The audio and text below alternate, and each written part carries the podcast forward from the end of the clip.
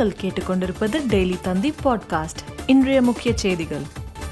Communist மூத்த தலைவர் சங்கரையாவுக்கு தகைசால் தமிழர் விருதை வழங்கினார்.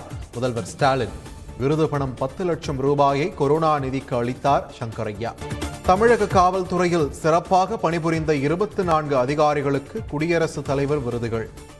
பாராட்டத்தக்க பணிகளுக்கான விருதுகளுக்கு இருபத்தி இரண்டு பேர் தேர்வு.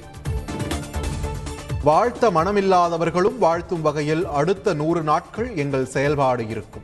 சட்டப்பேரவையில் முதலமைச்சர் மு ஸ்டாலின் பேச்சு. மறைந்த மதுரை ஆதீனம் அருணகிரிநாதரின் உடல் அடக்கம்.